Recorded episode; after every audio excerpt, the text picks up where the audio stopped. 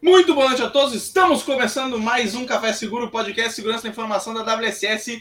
Eu sou o Pedro, o host desse podcast, e hoje, roubando o estilo de apresentação do Dallas para fazer uma zoação, é o, eu sou o faixa roxa da segurança. Então é isso, é isso agora. Agora sim. Com essa piada excelente, ninguém vai entender, eu passo a palavra para o meu amigo Benhur. E aí, pessoas, beleza? Aqui é o Benhuro, carinha de EPSEC, e eu não tenho cuidado nenhum sobre as fraudes que acontecem no meu CPF. Bom, gente, aqui Daniel da Lalana. Hoje, Pedro, eu ia usar essa aí, mas eu vou usar hoje o investidor da segurança, porque, aliás, fica a dica Boa. aí, né?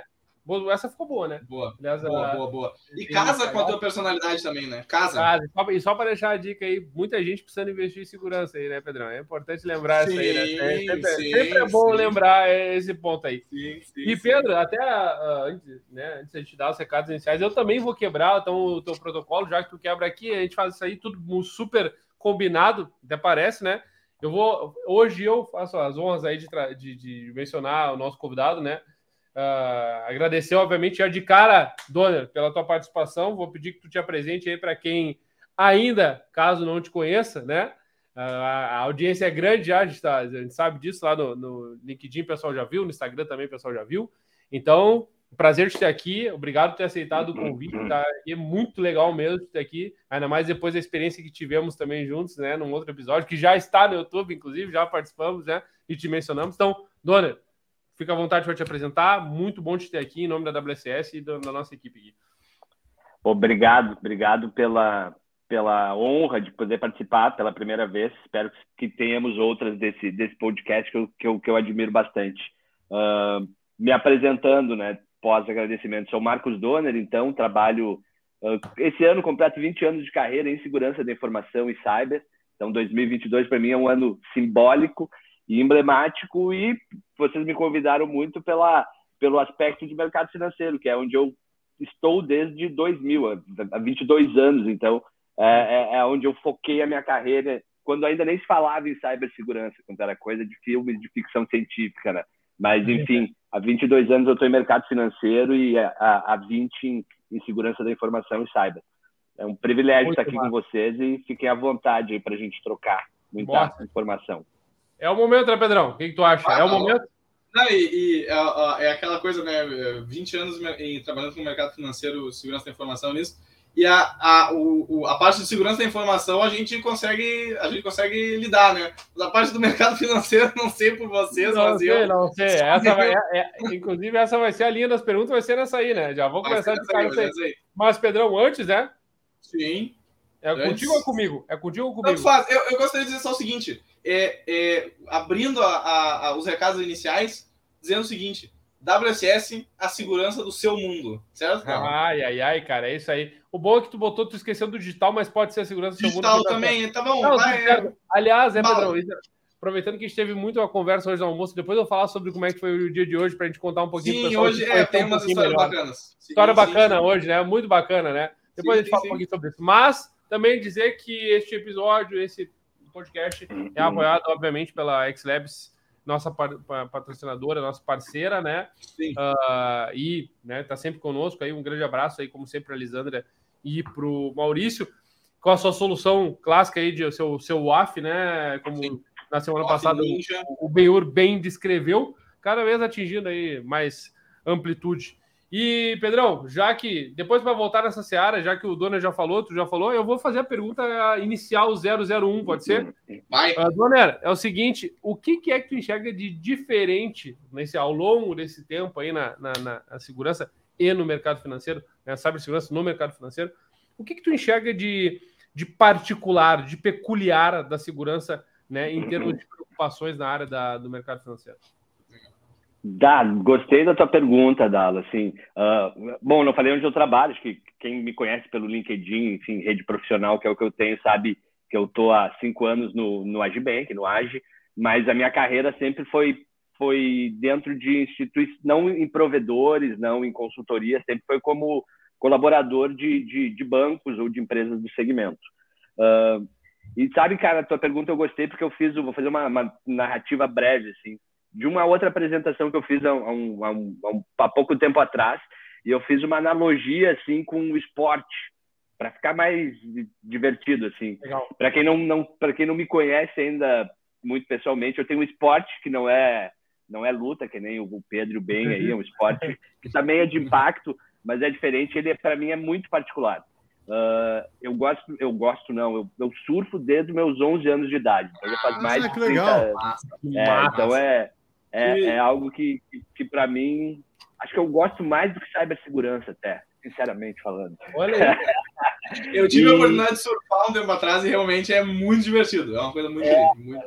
E aí eu fiz na, nessa apresentação, eu fiz uma, uma analogia de, do surf, como eu gosto muito disso, é um esporte que eu faço há três décadas, e com as ondas que o mercado financeiro passou e o que, que isso impactou em cada, em cada, em cada momento.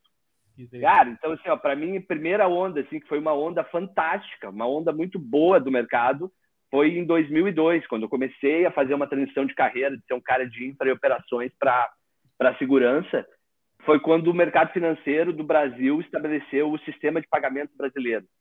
Quem não sabe o que é o SPB, você sabe o que é uma TED. Hoje sabem menos porque todo mundo faz Pix, né? É.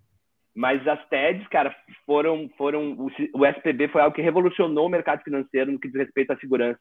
Que os bancos se comunicando, fazendo transferências TEDs uh, online. Cara, tinha banco que não tinha firewall, tinha banco que não tinha uh, que tinha endpoint security free, uh, tinha muita coisa que era que era muito pouco profissional, para não dizer amadora, e o mercado financeiro se reinventou. Então, essa é uma primeira onda que foi muito boa, porque os bancos tiveram que amadurecer muito.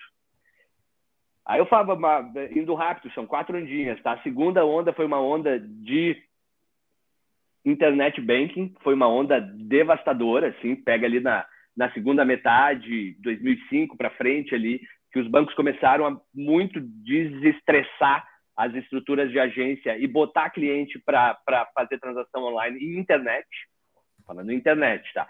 É. E foi uma onda turbulenta pra caramba, porque os bancos começaram a ter muita fraude eletrônica, a perder dinheiro, óbvio que não tanto quanto se ganha, né? Porque senão o banco quebra. Mas começou a ter que se olhar uma, com outro olhar também, uh, transação eletrônica. Aí começou também a cartão, e-commerce. Então também é uma, uma segunda onda bem importante. Uma terceira, bancos digitais. Aí vem todo o arcabouço de transformação digital, de jornada de transformação, de agile, de cloud computing, de ah. dev, tech, ops, não vamos esquecer, né? É. Uh, de, de, acompanhar estruturas muito mais uh, horizontais do que o waterfall, né? Pô, se já era difícil fazer segurança num passado uh, vertical, num, num presente horizontal, acompanhar toda essa velocidade e agilidade, é a terceira onda, que é a onda de banco digital. Uma onda pesada também, mas boa pra caramba de surfar.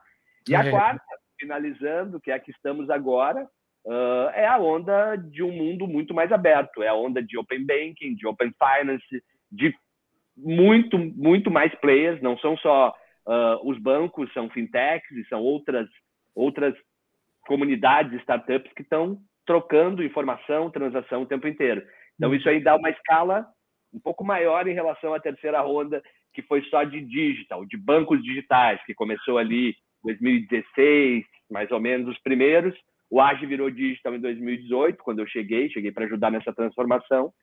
Então, cara, acho que eu te respondi ainda fazendo um pouco de, de, de, de uma analogia de, de, como a gente construiu essa, essa cadeia de, de segurança da informação e cyber ao longo dos últimos anos.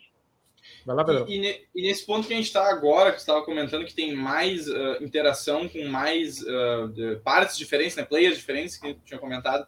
Uh, como é que é que. Descreve um pouco para a gente isso, assim, como é que é que é essa mecânica de, de interação entre várias instituições financeiras e não financeiras e por que, que isso. Por que, que tu considerou isso como sendo uma, uma quarta onda, uma, um movimento separado da terceira e que teve, teve uma força sozinho, assim, uma força standalone ali nele? É porque é uma força muito mais aberta, Pedro. Assim, é uma força que, que, que, o mercado financeiro se abriu. Se tu for olhar volume de fintechs que tem no Brasil hoje, né? E fintechs elas não são bancos, mas elas ah, a gente não a gente pode fazer até um comparativo com e-commerce, que daí é, é, algo mais antigo, né? Tá ali entre a segunda e a terceira onda, mas a, a, a quarta onda é um mundo muito mais aberto, onde são milhares de conexões, é APIs, é conexão com conexões múltiplas com provedores de serviço de cartão, com processadora, com embolsadora. Já tinha, já tinha, só que hoje tem centenas de fintechs no Brasil que se comunicam com esses caras também. E os bancos também.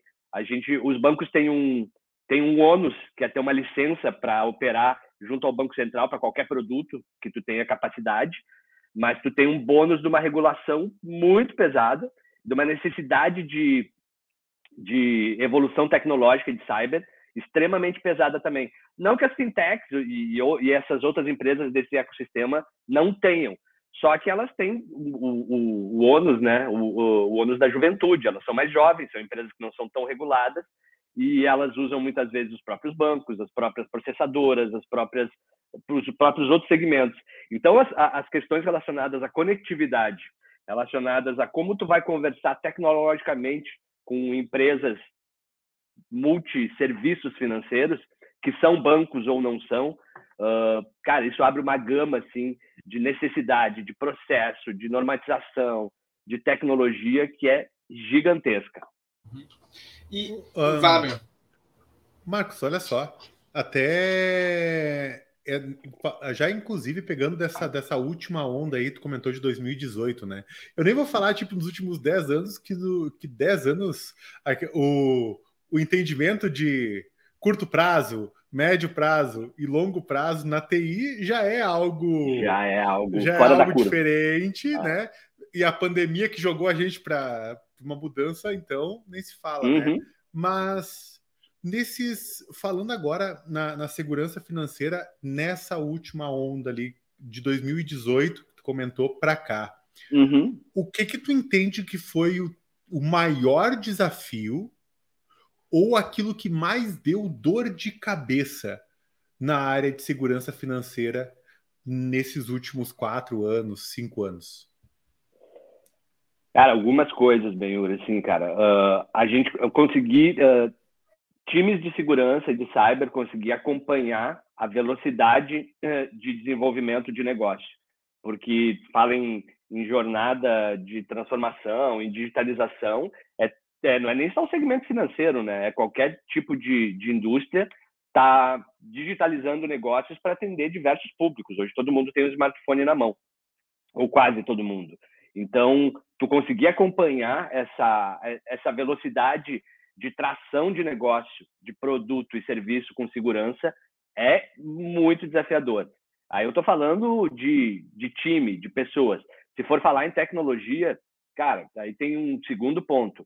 Há 10 anos atrás nós não falávamos, tá? Falei, os primeiros, os primeiros bancos digitais tá, vieram em 2016, 17, 18 eu trouxe o nosso exemplo. Mas se tu olhar até tá cinco anos, vamos olhar para sete, oito anos atrás, quando é que a gente tinha uma massificação de cloud no mercado? No financeiro, então, nem se fala, cara. A gente tem até muito orgulho, porque o Age tem core, nosso core banking, nossos cores são em nuvem. Então, onde é que tu tinha esse nível de, de de uso de, de nuvem computacional que te dá escala para caramba, que te dá elasticidade para caramba e te dá, em contrapartida, margens para erros de operação, de pessoas, de tecnologia muito grandes. Porque hoje em dia a necessidade de agilidade é tu subir máquina para a nuvem, tu, e aí tu embarca teu produto digital, teu banco digital, no meu caso, que é gravíssimo, né? E, e é muita gente conduzindo esse tipo de, de, de, tecnologia. Não só cloud, né? Aí tu fala em uh, uh, a parte de desenvolvimento ágil de software, e aí como é que fica a tua, as tuas questões de AppSec? Como é que tu acompanha isso? Isso tu sabe bem, né, Ben? Uh, então, é o, é o, cara lá que, um, um, profissional que talvez nem tinha experiência no mercado financeiro, o cara, sei lá, podia ser um, um ótimo desenvolvedor de um mercado de game, eu não estou menosprezando, muito pelo contrário, e agora ele está trabalhando num banco. E, cara, e o top 10 do ASP lá, o cara já ouviu falar? Não, nunca na vida, porque lá no game dele podia ter uma senha chumbada no código-fonte, talvez. E agora, não, agora é outra, é outra, é outra realidade. Então, a gente acompanhar, uh, além de tecnologias como cloud, acompanhar ciclo de desenvolvimento ágil, pipelines automatizadas, todo o universo DevSecOps, né? Eu não falo DevOps nunca, agora eu falei, mas não vou falar. Então, cara, é. tudo isso, tudo isso uh, nos, nos, trouxe assim uma um desafio gigantesco, assim. Eu como venho da geração uh, de que nada era ágil uh, e que os bancos não eram digitais, era extremamente difícil acompanhar uma implementação de um core que não era que não era digital, não era nem internet. Hoje em dia faz assim áreas de produtos e negócio é o papel delas é desenvolver a funcionalidade nova, o tipo de crédito, a, o, o, o, tipo de serviço financeiro novo que vai estar tá lá e isso depende de, um, de, um, de, uma cadeia de desenvolvimento extremamente ágil e que geralmente está em nuvem e que deploys são automatizados e que tem uma, uma, ritos que são importantes, mas são menos controlados do que eram antes. Né? Agile não é bagunça, uh, mas é muito tem muito menos checks do que a gente tinha antes. Então a gente tem, tem que se adaptar. E, ô, Dona, e agora pegando esse gancho aí já, já, aqui tem muita coisa, né? É massa que tá aparecendo. Como é que é aquele programa que a pessoa fica no meio, as pessoas ficando pergunta, triconhecido? Roda Viva. Roda, Roda Viva. Viva. Ah, Roda Viva com o Marcos Zonera agora. é, não, que eu fiquei pensando assim, porque tu falou que, enfim, obviamente está bastante tempo na área. Mas hoje tu ocupa um, um, espaço, né, é, bem importante, né, em termos hoje dessa cadeira, né, em termos de segurança, hoje que, é, que é muito importante para as empresas hoje. Como é que é que tu chegou aí, né? Chegou nesse ponto, assim, né? Chegou. Como é que tu te colocou nessa posição e dado essa, esse histórico, todas essas, essas quatro ondas que tu, né, que tu citaste, que eu acho que é um baita exemplo, como é que tu te enxerga aí nessa nessa posição enfrentando essas quatro ondas aí, ou enfrentando as, as ondas mais atuais aí, né? Cara, primeiro eu me enxergo como alguém desequilibrado, no mínimo, né? Para ter escolhido esse tipo de coisa para fazer. uh, eu acho que, sei lá, teria, tem, tem, profissões muito mais suaves que deixam o cara dormir e tal, e ter é. mais tranquilidade na vida. Mas brincadeiras à parte, é, eu tenho. Eu é, tenho... Até dizem que o RH, no caso, no, aqueles que reprovam no teste psicológico, eles, né, jogam. Vou para cyber. Não, cara, mas assim, eu sempre tive muito uma. Dala, assim, sendo bem objetivo na tua pergunta, eu sempre tive. Eu, a minha origem é de ser um cara de infra e operações, tá? Eu era administrador de servidor, de rede, de banco de dados. Quando eu comecei a migrar para segurança, uh, não tinha todos esses essas ferramentas de com interfaces que não são simples, mas enfim, uh, no meu tempo, vou colocar um firewall no ar era, era algum sabor de Linux com linha de comando lá no IPTables. Fazer um controle, é, fazer um controle de conteúdo web era um sabor de Linux, também em linha de comando, fazendo controles um proxy squid. Então, eu sempre tive uma, eu sempre gostei muito de proteger ambiente, eu sempre tive muito esse esse essa orientação à proteção. E é algo que também não era muito comum em tecnologia, que eu sempre gostei de organizar, de documentar. E a galera de TI sempre foi de fazer, quer ver, quer aprender, fazer, botar a mão na massa, subir ambiente. E eu, na época, por isso que eu tenho um certo desequilíbrio, eu sempre fui muito, gostava muito de organização. Eu, cara, eu tenho que documentar, tenho que fazer, tenho que registrar. E aí foi que, que eu tive essa, essa virada de chave, né? De, ser, de sair de ser um cara de infra, que não é menor, não é pior, uh, não é melhor, é diferente, né? E uhum. migrei para ser um cara de, de segurança, foi uma oportunidade, porque, cara, em 2002, quantos caras de segurança tinham no Brasil, velho? É, não tinham. Então, eu, eu enxerguei isso também como uma oportunidade profissional. Uh, aí, enfim, não tem quem faça, eu me identifico, eu gosto, eu vou fazer.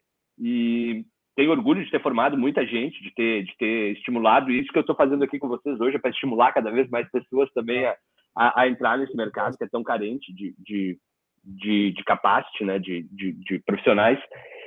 E, cara, aí depois foi as coisas foram acontecendo naturalmente. Saí do primeiro banco, um outro banco maior, precisava começar porque estava lançando seu internet bank, aí eu fui para lá, aí fiquei alguns anos, eu sempre fiz carreiras, nunca fiz carreiras curtas em nenhuma empresa. Teve uma, um grupo de empresas muito grande aqui do Sul, que eu fiquei três anos, que foi onde eu menos fiquei, os outros todos eu, eu fiquei cinco anos em média.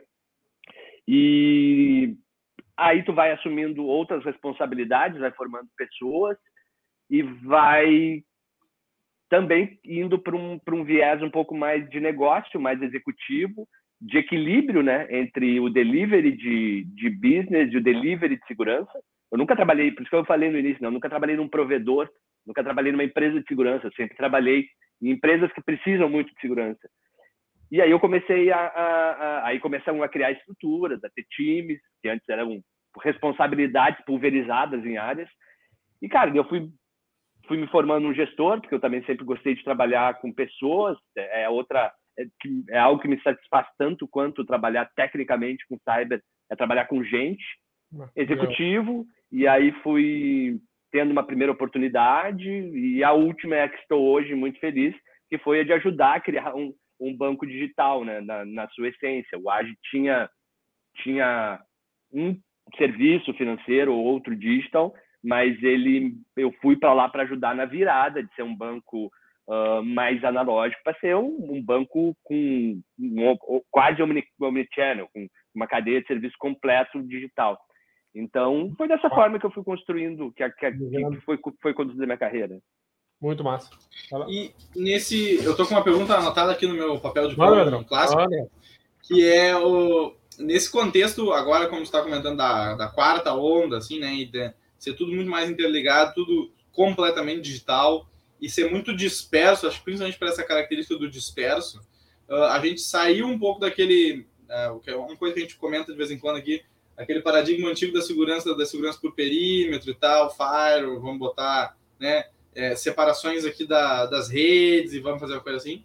E passou por um entendimento um pouco mais uh, distribuído né, da segurança, um pouco mais uh, não centralizado, no sentido uhum. da os controles não estarão centralizados, né, eles serão aplicados em lugares um pouco mais de, uh, esparsos. Né.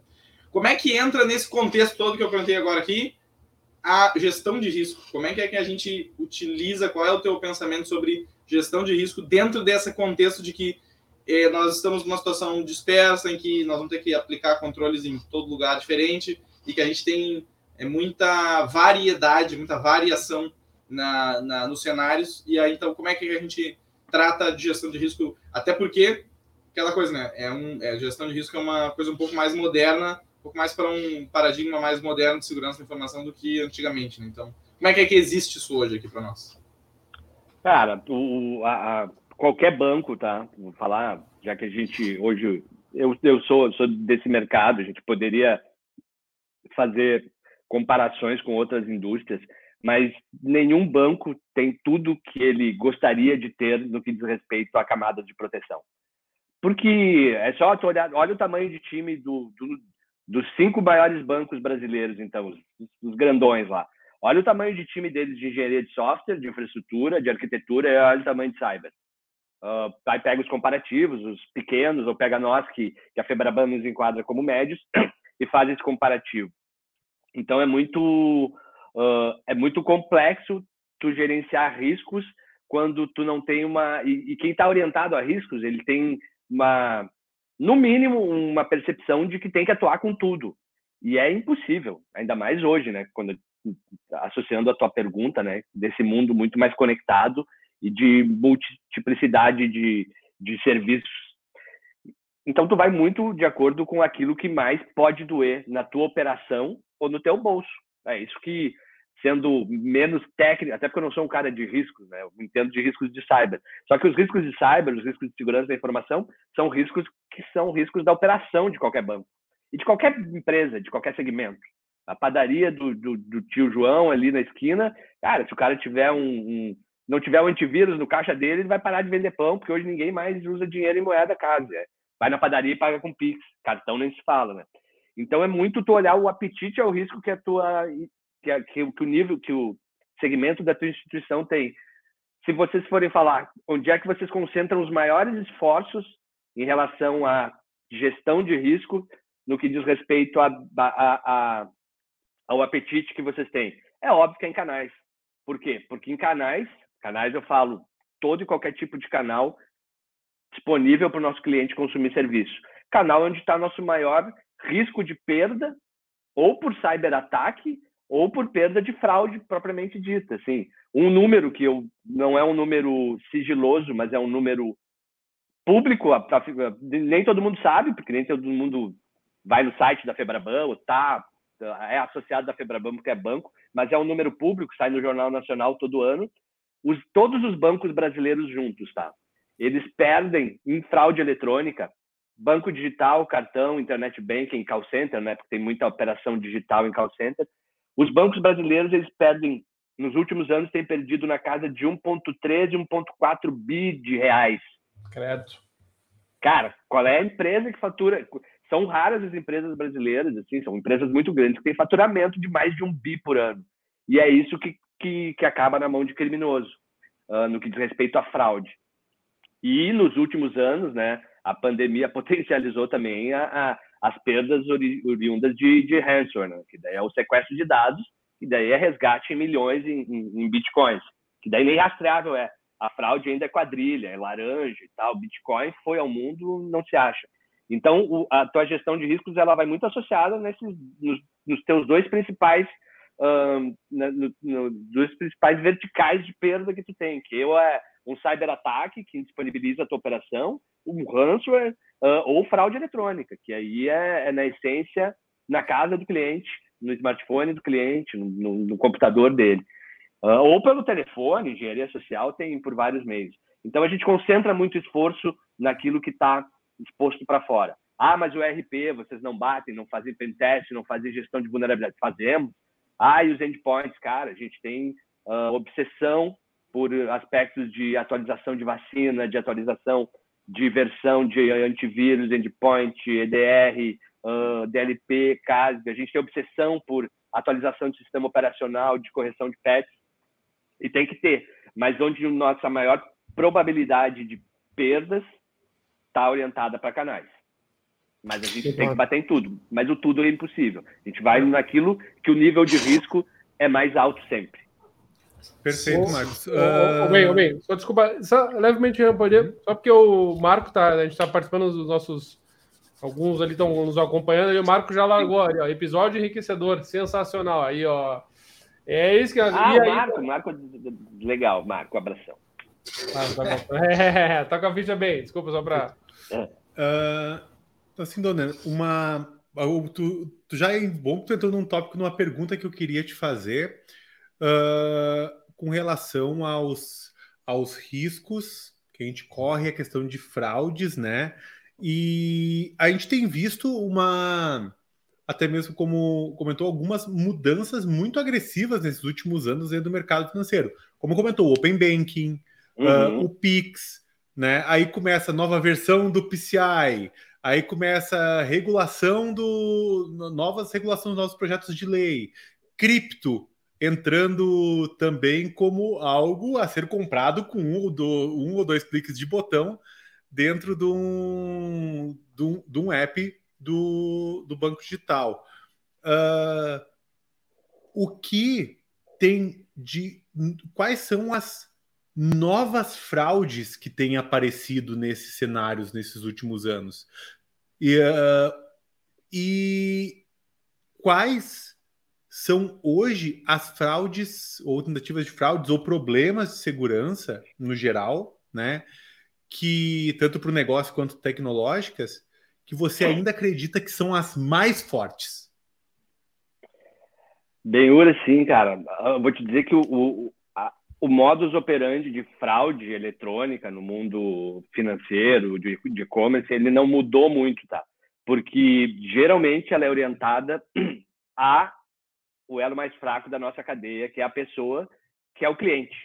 Então, assim, ó, esse volume de perdas que eu falei, que a Febraban, que os bancos uh, informam, e é importante os bancos informarem para isso se reverter numa, numa questão de positividade para captar investimento né, da, das casas. Então, esse grande volume de fraudes, cara, é, é, é, originado de engenharia social. Então, se for falar, ah, o banco XPTO perdeu X milhões por causa de cyberataque. É muito difícil acontecer. Não porque, cara, não porque somos os melhores, somos super-heróis, não. A gente tem um esforço extremo e tem muita exigência para te colocar qualquer determinado tipo de serviço no ar. Mas então as fraudes não mudaram muito, elas são ainda desde o do internet banking lá que eu falei, né, começou a ser usado na segunda onda lá, que foi uma grande uma grande mudança também. O modus operandi não muda muito. Ele é orientado ao usuário, ao cliente, ou até né, no caso de fraude interna ou de ransomware. Como é que como é que uma empresa é contaminada por ransomware? Cara, passou um link no e-mail, o, colega foi lá, clicou, ferrou, criptografou, uh, chegou na máquina do cara, o cara podia ser um usuário com privilégio, ou o usuário privilegiado tinha uma senha fraca, porque a instituição não tem uma política de senha bacana, o cara vai lá escala privilégio, chega numa base de dados, criptografa, ferrou. Agora, turminha, ou vocês me pagam tantos milhões em bitcoins, ou eu largo essa base na Deep Web, na Dark Web, no Google Drive, onde eu quiser. Então, não mudou muito, cara. Sempre assim, o, o, a orientação continua sendo a pessoa. O que mudou são os meios, né, Benhur? Porque os meios da, da gente se comunicar uh, mudaram muito. Então, por exemplo, antigamente era coisas tipo do gênero que acontecem até hoje, de chegar uma pessoa passando por funcionário de um banco, de uma bandeira de cartão, bater na casa do, do, de uma pessoa e dizer que ah, o senhor foi fraudado, me entregue seu cartão que nós vamos resolver o seu problema. E a pessoa entrega. Isso acontece. Mas hoje acontece também para caramba uh, muito mais WhatsApp, que nem o e-mail. Foi, o e-mail continua sendo uma fonte muito uh, fidedigna assim, para crime. Né?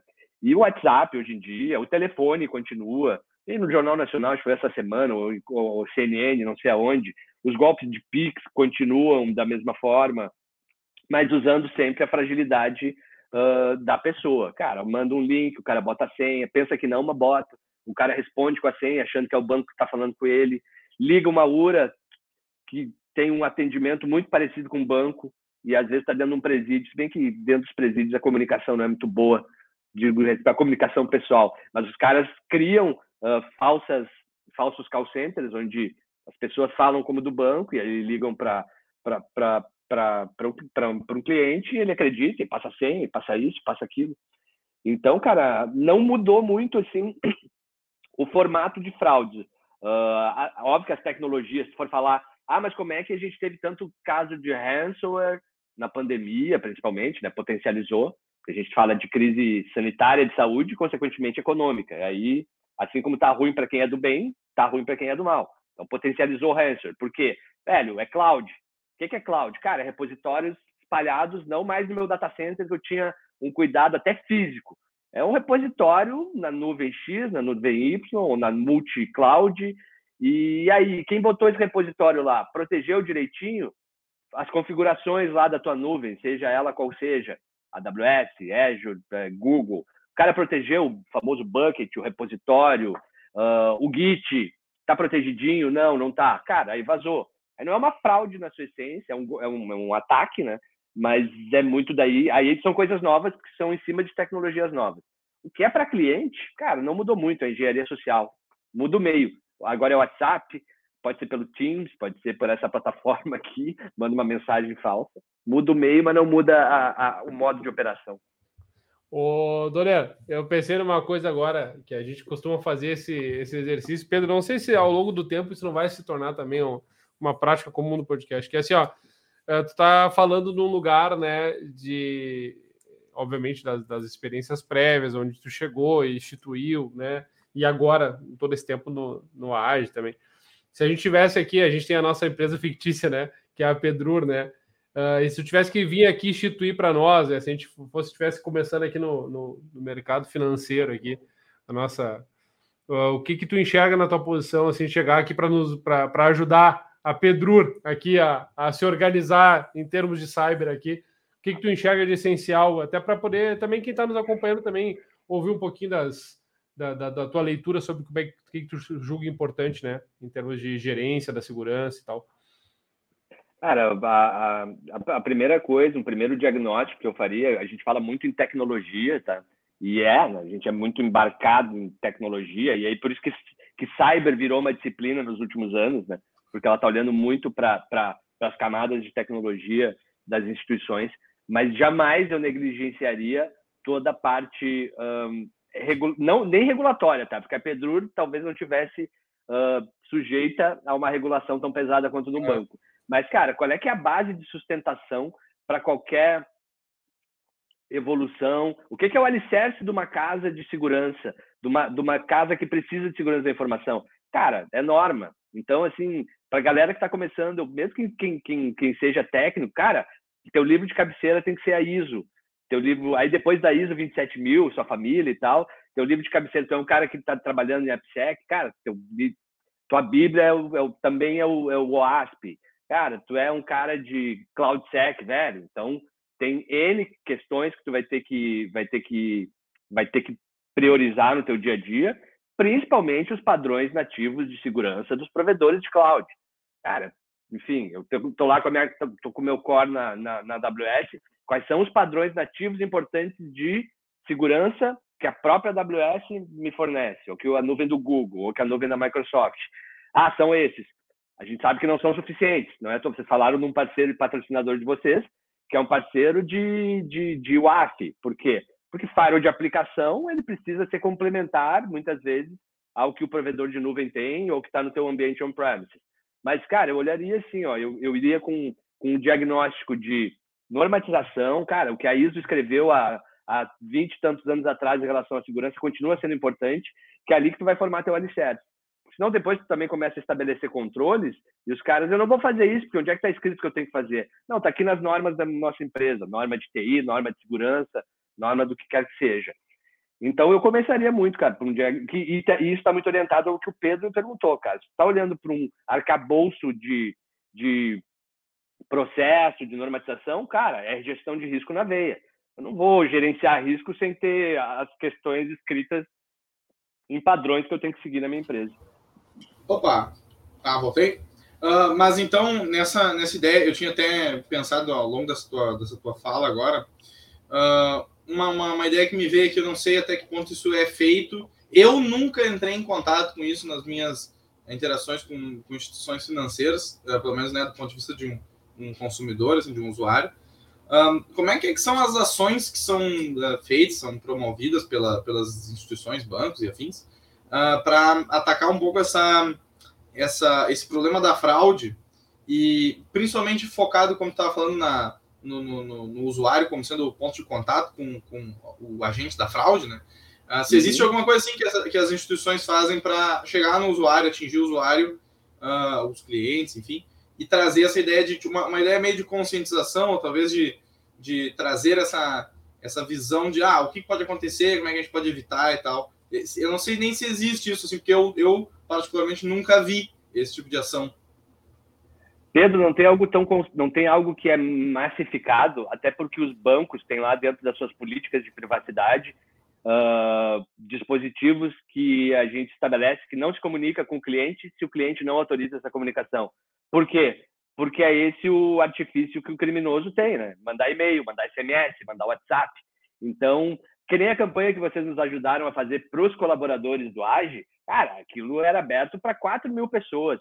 A gente manda 4 mil e-mails, a gente manda uh, 4 mil uh, mensagens no, no, no, Teams, dizendo que a WSS ia estar tá lá fazendo um podcast. Lá. Cara, dentro do nosso ambiente, que o cara vê que está recebendo uma, uma mensagem age, arroba age, que o, que o colega sabe que quando ele entra no banco, um dos treinamentos obrigatórios que ele tem que fazer é o treinamento de segurança da informação, e não é no age, é em todos os bancos, porque o próprio Banco Central exige campanhas de, de conscientização. Ah, como é que tu conscientiza teus colaboradores? Como é que tu mede isso?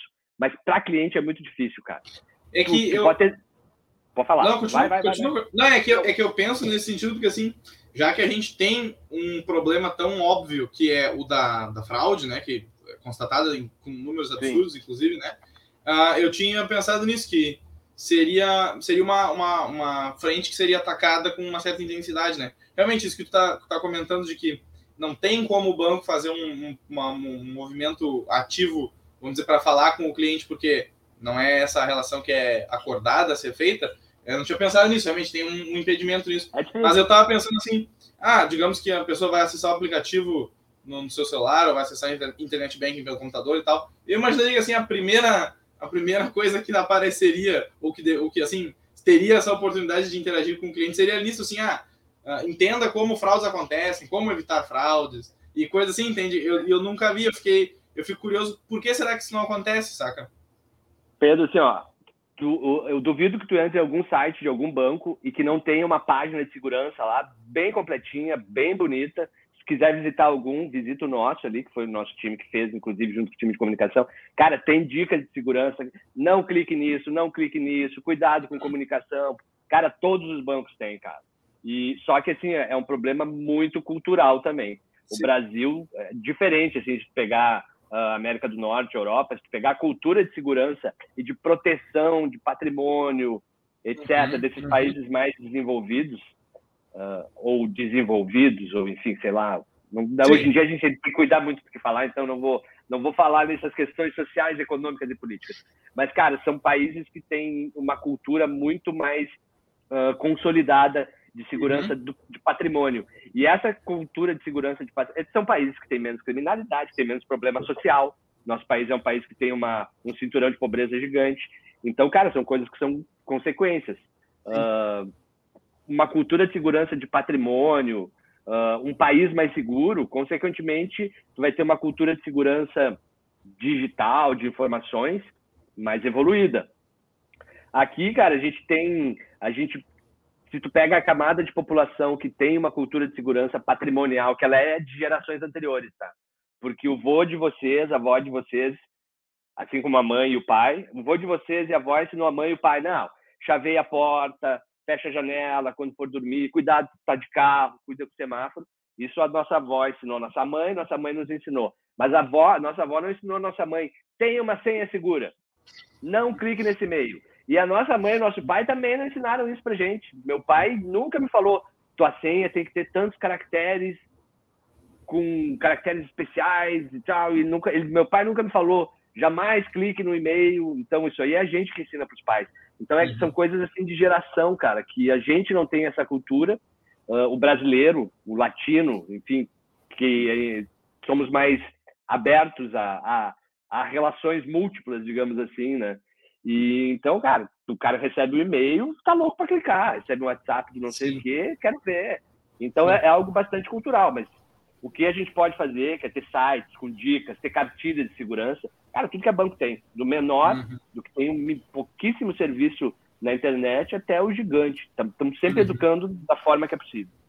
Uh, até o, o Portante tocou nesse, nesse assunto, por quê?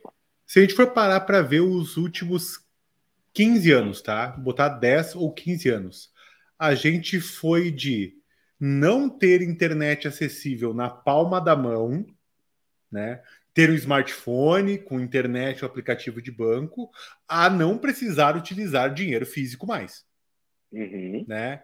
E num período aí de 10, 12 anos, né, a gente foi desses, desses, dois, desses dois pontos, né? Uh, e eu tenho duas perguntas com relação a isso, né? Que é a relação do mercado financeiro com as pessoas que hoje, né, precisam ter a sua vida dentro do mercado financeiro digital, né? Estamos migrando para isso.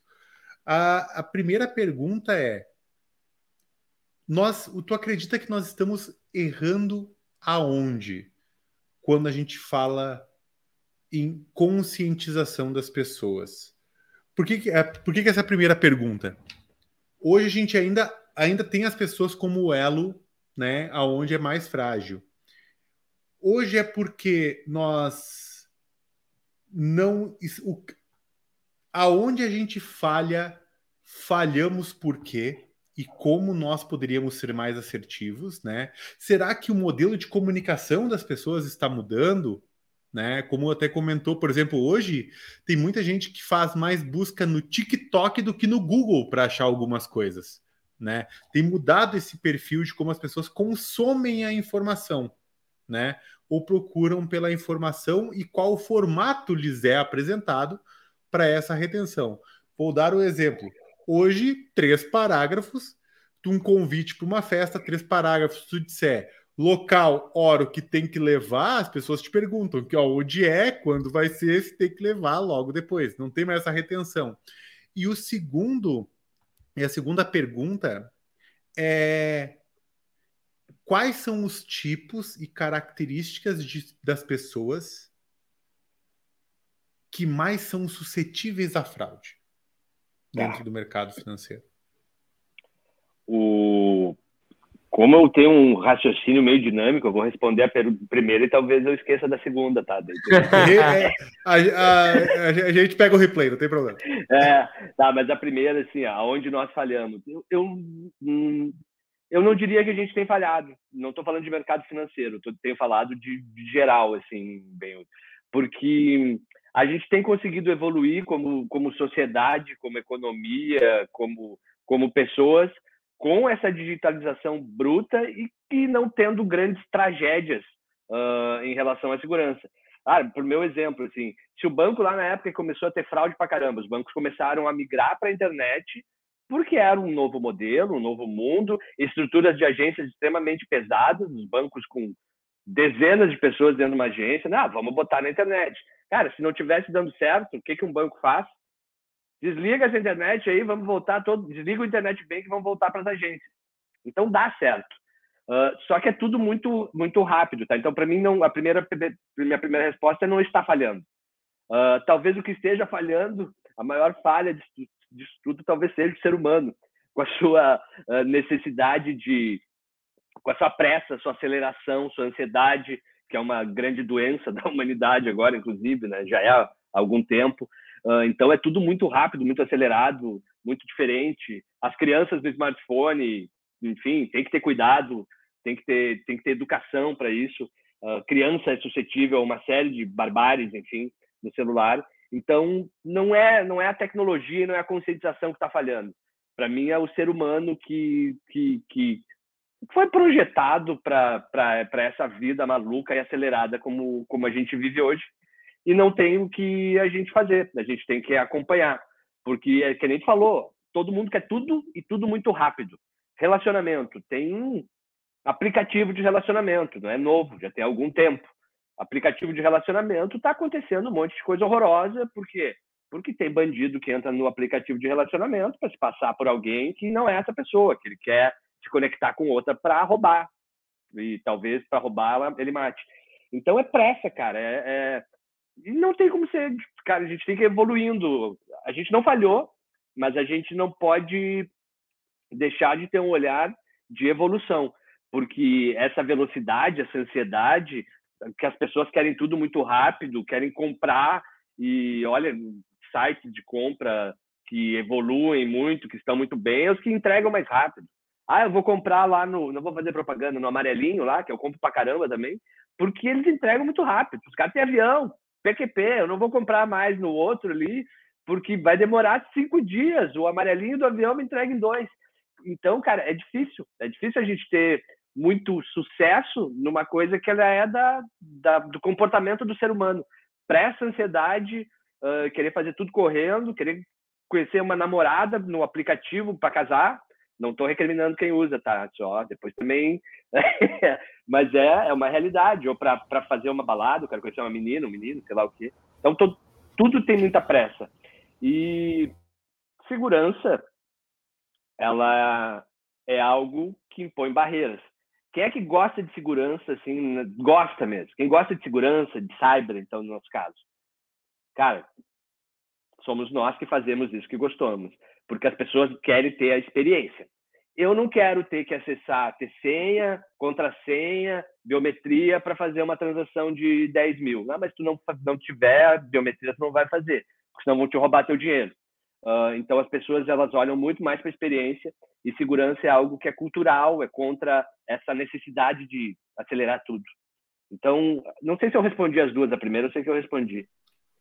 Uh, a segunda chegou a mencionar que é quais são as características, né, e perfil assim das pessoas que hoje estão mais suscetíveis ah, tá. ou que são mais alvos a, a cair em golpes, né, a, a, a serem alvos, que é para onde nós, como cyber, deveríamos uhum. estar de olho nos nossos dados e informações para entender sobre isso. Qual que é o quais são os usuários aqueles na qual nós coletamos as informações, Sim. estudamos as informações, quais são as características que nos levam a crer que, as, que essas pessoas que estão enquadradas nessas características provavelmente podem ser alvos mais fáceis de sofrerem uma fraude. Cara, é, é, histórico, assim, até por uma questão de da, da, a cultura da geração, que as pessoas que mais caem em golpes são pessoas de mais idade, assim. São aquelas gerações que se digitalizaram uh, mais recentemente. Então, isso é estatística de mercado, tá? Quem mais cai, falando em cliente, em golpe, em fraude digital, uh, geralmente são pessoas de mais idade. Isso é ponto. Uh, se a gente for olhar para dentro das nossas instituições, for olhar para dentro da empresa de vocês, para dentro do banco, da empresa de, do, do, comércio, do varejo, de qualquer segmento, uh, quem está mais suscetível, eu não vou dizer nem quem está mais suscetível, porque, cara, pode ter um, um DBA que o cara é, tem menos cuidado do que alguém da área comercial. Mas quem a gente tem que uh, mirar o nosso foco de camada de proteção é quem tem, tem mais privilégio. Quem tem mais privilégio, eu falo privilégio de acesso, porque é ali mesmo, é ali que, que algum criminoso vai focar uh, num, num, num ataque. Então, olhando para fora, geralmente as pessoas mais suscetíveis são quem tem menos, uh, quem teve menos contato com uma vida digital, são as pessoas de mais idade ou crianças. A gente tem, tem, tem muito cuidado. Hoje até ser uma publicação fantástica do do UOL em conjunto com a Turma da Mônica, uma revista em quadrinhos digital falando sobre LGPD. Sensacional. Sensacional. Para os amigos que têm filho aí na, numa faixa que já estão em smartphone e tal, sai disparando. Então, criança, óbvio, né? Porque não tem, não chegou no momento ainda, pessoas de mais idade quando a gente fala em cliente. Quando a gente fala dentro das instituições, o nosso olhar é, é, é muito orientado a riscos, que nem o Pedro falou, mas a gente tem que direcionar os esforços para quem tem privilégios. Óbvio que falar em, em, em, commodities de segurança que não são menos importantes, tipo endpoint security, tipo DLP, tipo uh, perímetro, cara, isso aí é, é, é para todos. Mas e o cara que tem privilégio? E o DBA? E o administrador, e o, e o administrador de cloud? E o administrador de, de RP, de core? Cara, esses caras tu tem que botar camadas muito diferentes. Um, eu não vou conseguir resistir a fazer esse comentário. Eu vou até agora no momento da o momento é, filosofia do café seguro. Ah, eu ia ver agora. Só, só por favor, faz a devida referência a qual autor e Sim, qual a linha filosófica. Exatamente. Tá? É, eu só queria fazer o ou aquela uma nossa linha hegeliana, possivelmente. Né? Não, não, não, não, não. Olha, escuta isso aqui. Isso aqui é uma coisa nova. Isso aqui é uma coisa que vai, não vai, sabe vai, sobre mim. Mas é o, o ah, não, essa a, a, a, fala do Donner aí sobre a primeira pergunta do Ben-Hur, né? E também falando dessa ideia da, da, do, do acelerar e de ser uma, uma, relações, em vários sentidos, né? Relações mais efêmeras. Uh, tem um, um, autor que eu entrei em contato há pouco tempo atrás, ele até morreu em 2017, se eu não me engano, que é. O nome dele é Zygmunt Bauman. Não sei se alguém conhece aqui. Que, ah, então os dois aí estão passando na cabeça, que é, casa exatamente com isso, essa ideia da. que ele fala da modernidade líquida, né? De ser um essa, essa ausência de forma, vamos dizer assim, né? E com, a, com essa ausência de forma, os tipos de relações se tornam muito efêmeras, muito. É, é, é elas se conectam e desconectam com muita facilidade, né? Muita então, acho que é uma, uma, uma, aquela nossa sessão de recomendações, né? Uma recomendação interessante para quem, quem busca uma leitura sobre isso. Achei, é, acho que casa bem com, com o tema, assim, né? Uh, ó, ah, o Dala colocou ali, até acho que é, podem colocar no, no, na demonstração ali da, da live aqui, a, a referência da turma da Mônica ali sobre a, a proteção de dados, LGPD, bacana também ali para o pessoal poder dar uma olhada. Depois até vou botar aqui nas minhas abas para depois. É, mas aí, então, conectando com essa, com essa ideia e falando, eu, eu fiquei um pouco preso na coisa da fraude. Eu acho que é um, um, tema, um tema interessante, assim, que como é, como tu mesmo comentou, o maior problema que a gente tem acho que é válido a gente debater um pouquinho sobre isso. É, como é que é que foi lá no início, quando se estava descobrindo uh, que, que esse era um problema muito sério, assim, né? Quando passou para a parte digital, para a parte internet, e aí a fraude começou a se tornar muito mais presente, né? Porque existia antes, né? Claro, só que como a, a, a ação das pessoas estava limitada à agência, limitada a algum outro tipo de relação comercial que a pessoa precisaria ter ali, é agora com internet digital e tudo mais, é uma coisa que se torna muito mais fácil, muito mais acessível. Como é que foi lá naquela época que o pessoal começou a ver isso, a, a, a, a numa reação, mas como é que, que as pessoas, o pessoal de dentro das instituições financeiras, pensaram assim, ah, isso é um problema, precisamos resolver isso aqui. Qual, qual, como é que foi esse processo de como é que nós vamos atacar esse problema? E aí, trazendo para até hoje, como é que está hoje, assim, de uh, quais são a. Como é que é o, o, o, o modo de pensamento para a gente, ah, vamos resolver esse problema? Cara, tem um modo de pensamento. Primeiro, sim, Pedro, é importante a gente dividir. Uh, que nem eu sou um cara de cyber, eu sou um profissional de cyber, um executivo de cyber, e eu não sou um executivo de prevenção a fraude nem de resposta a fraude. Por quê? Porque a gente costuma dividir, assim, uh, tem empresas menores que estão tudo junto, bancos menores, mas geralmente as coisas foram evoluindo, uh, já te respondendo, foram evoluindo no sentido que tu tem todas as questões de segurança que são transacionais, aí é fraude, e tem as questões de segurança tecnológica que são cyber. Óbvio que elas se conversam, tanto é que eu falei aqui várias vezes sobre os problemas de fraude eletrônica, de perdas, elas se conversam, elas são co-irmãs, uh, são áreas que têm que trabalhar juntas, se elas não são juntas, mas elas têm uh, uma dinâmica e uma, uma própria orientação de atuação diferenciada. O que é cyber é, é, é tecnológico, o que é fraude é transacional. Aqui no AGE, a gente, inclusive, são, somos duas áreas distintas, mas muitas vezes são áreas, pouco, muitas vezes são áreas, são áreas iguais, mas com profissionais diferentes, por exemplo. O, a pessoa que, meu, meu, meu cara muito bom, meu arquiteto de segurança, meu cara que, que faz pentest, que faz análise de vulnerabilidade, que calibra a ferramenta, ele não é um cara que responde a fraude eletrônica. Aí é, é algo muito mais processual, é muito mais, assim, de, de de transação financeira, porque é transacional, do que de tecnológico. E os problemas de segurança acontecem muito mais né, na parte transacional, porque é com o cliente, do que na tecnológica, porque não, não conseguem invadir bancos na mesma proporção que invadem a conta do cliente. E eles invadem a conta do cliente pelo cliente, né, não pelo banco. E a, a gente foi entendendo e evoluindo. Eu posso falar porque eu tenho essa, essa, essa construção de carreira dessa forma, de acordo com a evolução da tecnologia, não só a tecnologia financeira, mas a, a, a tecnologia que suporta o produto e o serviço financeiro, e infelizmente de acordo com o volume que, que tu começa a sofrer perdas nesse sentido. Então, na primeira vez que eu tive primeiro empresa, primeiro banco que eu fui, que tinha internet banking, ah, tu vai escrever norma, tu vai administrar o firewall e tu vai responder a fraude. Não, chegou uma hora que não deu mais. Uh, aí se cria uma área de, de, de, segurança de redes, uma área de segurança da informação, uma área de, de, de hoje em dia de cloud, de AppSec. Então são, são, são disciplinas distintas e diferentes. As coisas foram evoluindo de acordo com a dinâmica de mercado, essa aceleração, essa agilidade, transformação e volume de perda, né? Quanto mais negócio tu bota na internet, mais tecnologia tu bota em, em, em multisserviços, em multiplataformas, mais cuidado tu tem que ter e mais problemas tu pode ter. Muito eu, quero, eu quero só fazer menção ali, tu viu quem fez, quem fez o comentário? Ah, fera, cara. E aí, Marcelo? O Marcelão tá aí com a gente, nos acompanhando. O Marcelo já, né, já, já teve aí com a gente, já teve na, na, nossa conferência e fez a devida menção aí, né? Que muito bom, inclusive, tá? Uh, Hector, que deve estar acompanhando também. É, essa é a hora de, de. Esse é um baita momento. Dom Grafite também acompanhando, baita momento de fazer esse registro do episódio. Essa fala do, do Donner dessas diferenças entre Sim. entre prevenção e combate à fraude é bem importante para todo mundo que está nos ouvindo também, também se sentir mais confortável em relação ao tema, né, Pedro? E daí ela tem até uma, uma baseada numa conversa que a gente estava tendo hoje, Dala, ela tem uma certa semelhança com a ideia de prevenção e de resposta a incidentes, né?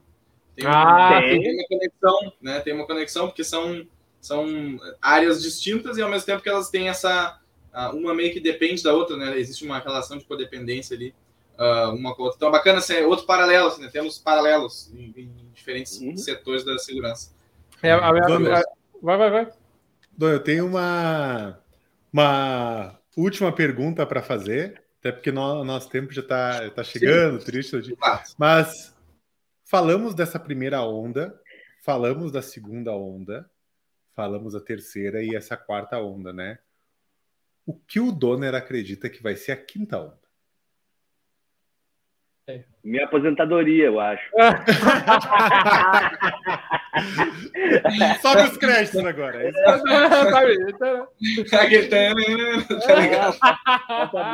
Não, eu tenho 20 anos de carreira, mas eu me vejo com mais 20 ainda. Mas, uh, ah, cara, para mim a quinta onda, que a gente fala muito em Open Banking, em Open Finance, né, que eu falei que é a quarta, Mas se a gente for ver na prática muito, a gente se abriu muito, é, uh, que nem eu falei, fintechs e tal, mas se a gente for ver na prática nos bancos, o que a gente tem de Open Banking na sua essência uh, massificado é o Pix.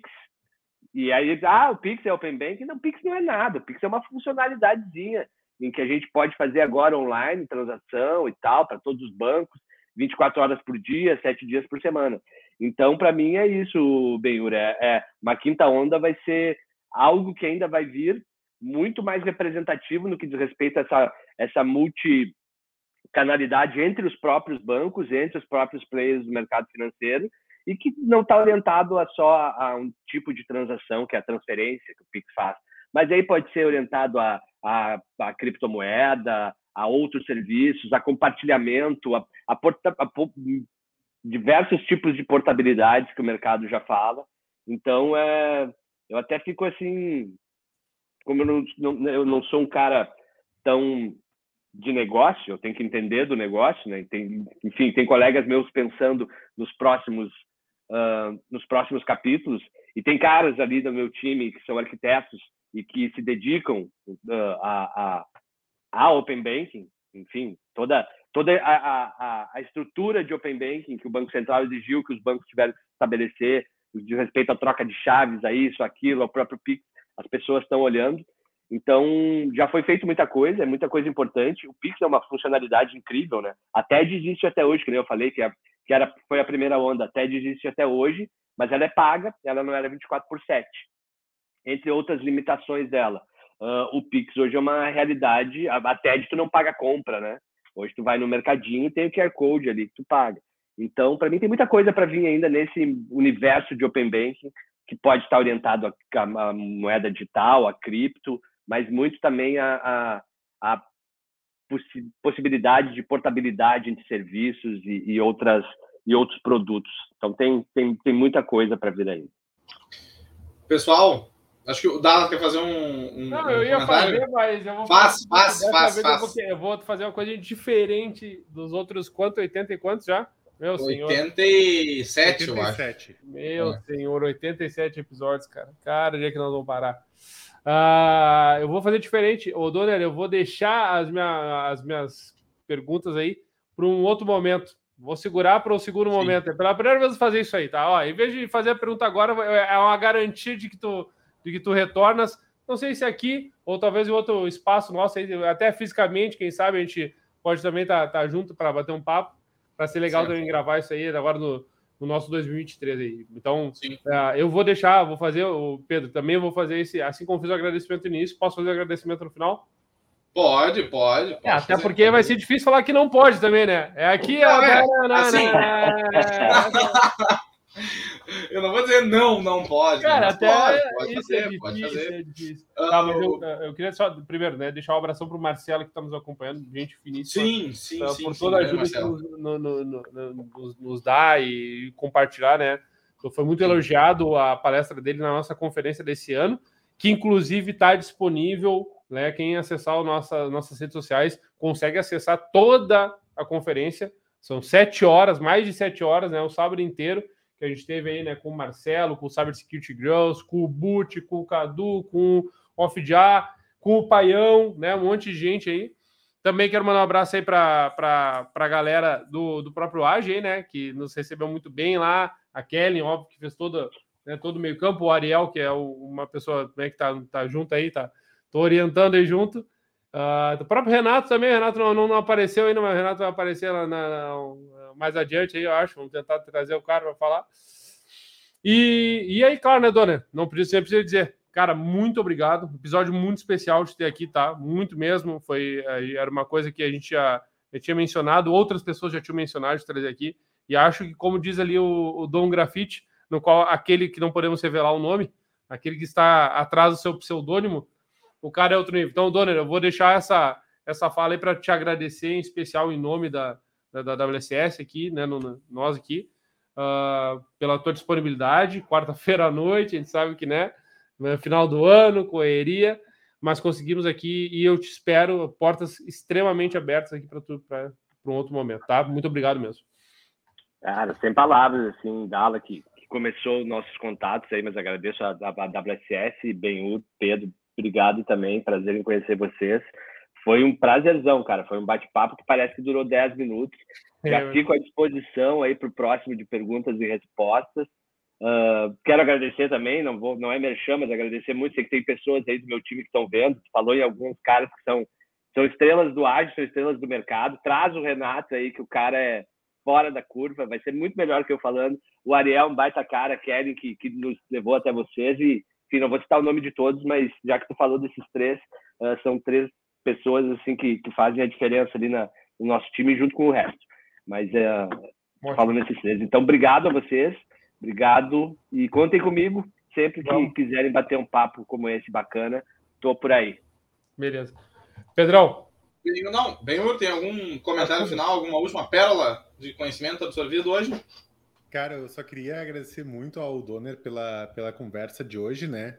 E até por uh, trazer para a gente uh, o, o, fixar ainda mais na cabeça da gente o como o nosso mercado financeiro brasileiro evoluiu, né?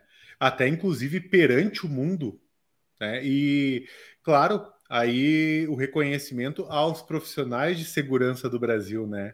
Que às vezes esquecem que estão em um ambiente, um cenário que é exemplo na questão de automação e ciência e tecnologia financeira para o mundo todo, cara. Então, nós temos a oportunidade de sermos uh, talvez os melhores profissionais do mundo quando a gente fala em segurança tecnológica financeira, né?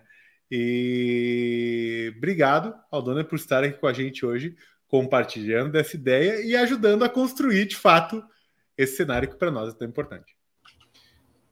Cara, então com essa, como eu sempre falo, com essa nota, né? Com essa nota final aqui, eu queria agradecer o pessoal da live, o Marcelo aqui que está com a gente, também, como ela falou, o Dom Grafite, que a gente não pode dizer o nome, apesar de a gente já ter dito nenhum. Marco, Hector, o Marco, Hector, todo mundo que estava aqui acompanhando a gente. Quem vai nos acompanhar ainda no futuro, tanto, até não fazendo aquela menção clássica, né? Tanto no YouTube quanto na Twitch, porque estamos os dois Verdade. nas duas plataformas de distribuição de vídeo e áudio, né? Então, quem estiver nos acompanhando no futuro, em qualquer uma do, das duas plataformas, muito obrigado. E na, nos outros agregadores de podcast e tudo mais. Uh, estaremos aqui novamente quarta-feira que vem, 8h45, 8h50, ali, né? Aquelas, para fazermos uma nova conversa com um novo café seguro. O 88, inclusive, é número dobrado, é 88. Estamos chegando, estamos chegando ao centésimo. Chegando. Estamos chegando. E aí, e o centésimo até tem já planejado uma situação totalmente é, ímpar, né? Uma situação é, é muito é, diferente do que nós vamos fazer, enfim.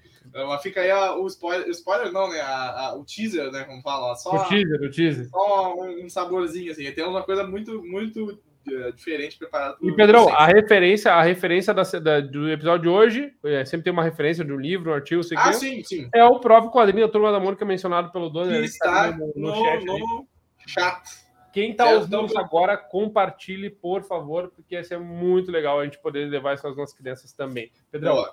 muito Boa. bom estar com você. Pessoal, então, muito obrigado pela atenção de todo mundo. Até semana que vem, 8h45, no YouTube e na Twitch.